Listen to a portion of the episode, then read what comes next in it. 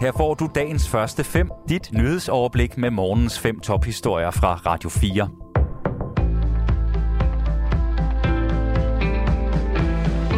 Det er onsdag den 2. november. Mit navn er Asbjørn Møller. Og efter vi alle var ved stemmeurnerne i går, så begynder der stille og roligt at tegne sig et resultat og nogle mulige linjer. Og til at tegne nogle af dem op har jeg dig med, Thomas Larsen. Godmorgen. Godmorgen. Politisk, politisk redaktør her på Radio 4 hedder det. Hvad er dine tanker her umiddelbart om det her historiske valg? Jamen, det var jo et, netop et historisk valg, sjældent dramatisk, som jo blev afgjort til aller, aller sidst, hvor det lykkedes for statsminister Mette Frederiksen og Socialdemokratiet og resten af Rød Blok i virkeligheden at fastholde momentum, fastholde muligheden for at styre det videre forløb. Det, som det tegner til nu, det er, at det bliver Mette Frederiksen, der kommer til at stå i spidsen for at prøve at øh, finde en øh, ny og bredere regering. Det er det, hun får i øh, opdrag. Vi kan se frem til nogle dronningerunder, hvor man netop skal prøve at lave den her bredere regering. Der er ingen tvivl om, at selve resultatet var en meget stor triumf for Mette Frederiksen, også fordi Socialdemokratiet fik et stort valg. Men når vi ser frem, så bliver det ekstremt svært at finde ud af, hvordan en ny regering skal se ud.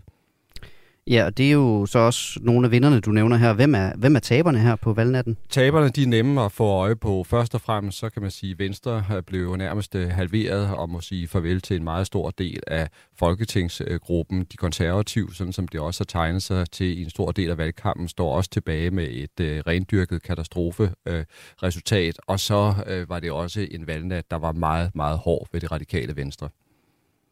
Ja, øh, så tænker jeg, så har vi jo også nogle nye partier, som øh, der er blevet talt en hel del om. Kan du ikke lige sætte os ind i, hvordan det ser ud for dem? Jo, det kan jeg godt, og der øh, må man jo sige, at det her valg det kommer til at skrive sig ind i historiebøgerne, fordi det jo lykkedes for Lars Løkke Rasmussen og Moderaterne at brage direkte ind i, øh, i Folketinget, og det samme skete jo også for Inger Støjberg og Danmarks Demokraterne, og dermed kan man også sige, at det er i høj grad nogle af de tidligere venstreprofiler, der har været med til at skabe det her meget dramatiske valg, vi har været vidne til. Tusind tak skal du have, Thomas Larsen. Rød Blok står nemlig til et flertal af stemmerne og 90 mandater. Det står altså klart efter, at alle stemmerne er talt op, og hvor vi venter på, at de grønlandske mandater bliver fordelt. Dermed ser det altså ud til, at Mette Frederiksen og Socialdemokratiet kan beholde nøglerne til statsministeriet. Og Mette Frederiksen holdt i sin tale i løbet af valgnatten altså fast i, at der er en bred regering i vente. Socialdemokratiet gik til valg på at danne en bred regering. Hvis et flertal af partierne peger på mig som kongelig undersøger, så vil jeg afsøge, om det kan lade sig gøre. For det er det, der vil være godt for Danmark.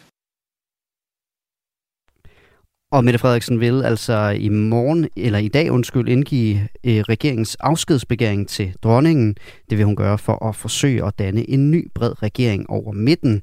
Socialdemokratiet har fået næsten 28 procent af stemmerne, det højeste antal siden år 2001.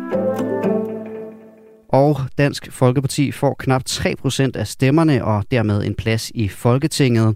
Og med mere end 90% af stemmerne optalt, eller med, med langt over det, får partiet altså 2,7 procent af stemmerne. Det er en tilbagegang på cirka 6 procent.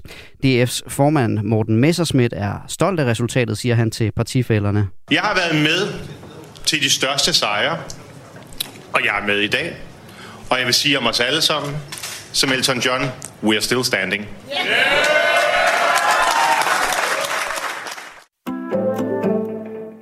3.592.041 vælgere havde enten brevstemt forud for valget eller indfundet sig på et af valgstederne rundt om i landet for at sætte deres kryds ved folketingsvalget. Dermed lander stemmeprocenten på 84,1, og det er den laveste i mere end 30 år. Det viser tallene fra IT-selskabet KMD, der står for den officielle optælling af resultatet. Gårdsdagens stemmeprocent ligger dog ikke langt under deltagelsen ved folketingsvalget i år 2019. Her lød den på 84,6 procent.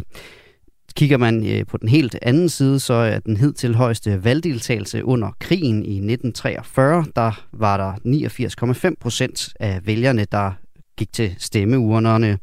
Den laveste stemmeprocent var 74,9 procent i 1920. Dagens første fem er tilbage igen i morgen tidlig. Hvis du har brug for en nyhedsopdatering inden da, kan du altid fange os i radioen, på nettet og i vores app. Vi høres ved til dagens første fem fra Radio 4.